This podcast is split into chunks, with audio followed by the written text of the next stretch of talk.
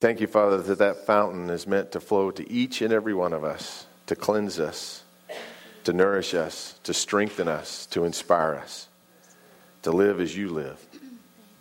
Live through us, Lord Jesus, we pray in Jesus' name. And all God's people said, Amen. Amen. You may be seated. You know, it's even surprised me a bit the power that are in the parables of Jesus.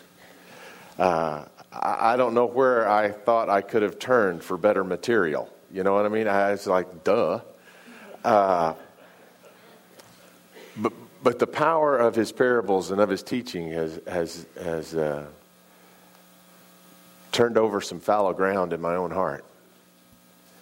Um, parables can be a powerful way to teach. Uh, and God speaks to us at strange times, doesn't He? I, I, got a parable in my head this morning in the in the in the shower. I said a parable, not a pebble, but a, a parable. A parable. A king had a rebellion break out in his kingdom, and he was banished from his kingdom. But on his way out of town, he promised that he would return, that he would reclaim his throne, that he would liberate his people. And then he disappeared into the high country.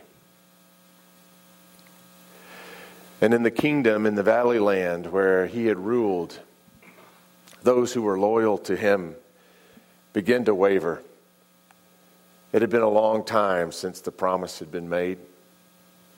And, they begin to blend in with the rebels and enjoy the provision of the king and forget who it was that had provided it. But the king sent messengers because the king's heart was not for revenge on the day of reckoning when he would return to town. He was motivated by liberation and the liberation of his people and as he sent the messengers into the valley, he wanted to give their message the maximum amount of time to claim the loyalties of the hearts of as many people so as few as possible would know the wrath of his reckoning. Many who heard those messages became agents, secret agents perhaps, of the king. But many over time because the king was so patient, still forgot the king.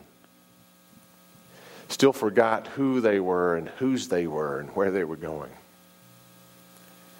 They forgot that they were agents. And they had been trusted, entrusted with a mission. The king had neglected to find some way to remind them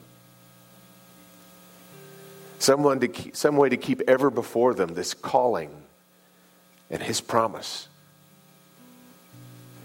It needed to be something that would be before them every day.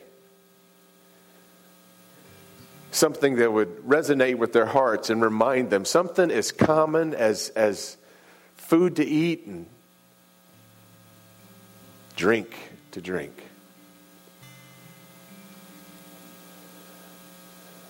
This king forgot that provision. Ours did not. Do this in remembrance of me,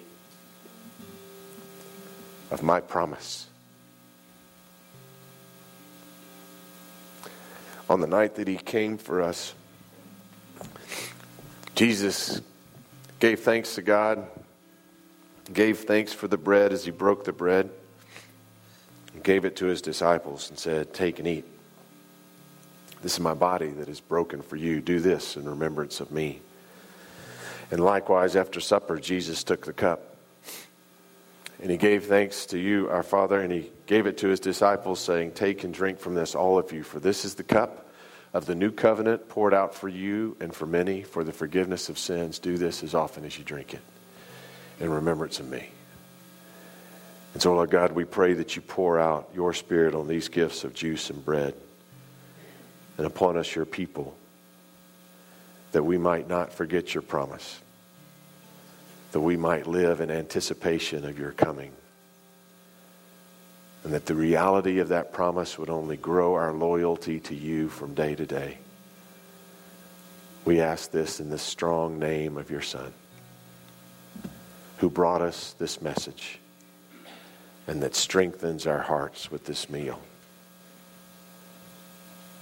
We pray as he taught us to pray, saying, Our Father, who art in heaven, hallowed be thy name. Thy kingdom come, thy will be done, on earth as it is in heaven. Give us this day our daily bread, and forgive us our trespasses, as we forgive those who trespass against us. And lead us not into temptation, but deliver us from evil. For thine is the kingdom, and the power, and the glory forever. Amen.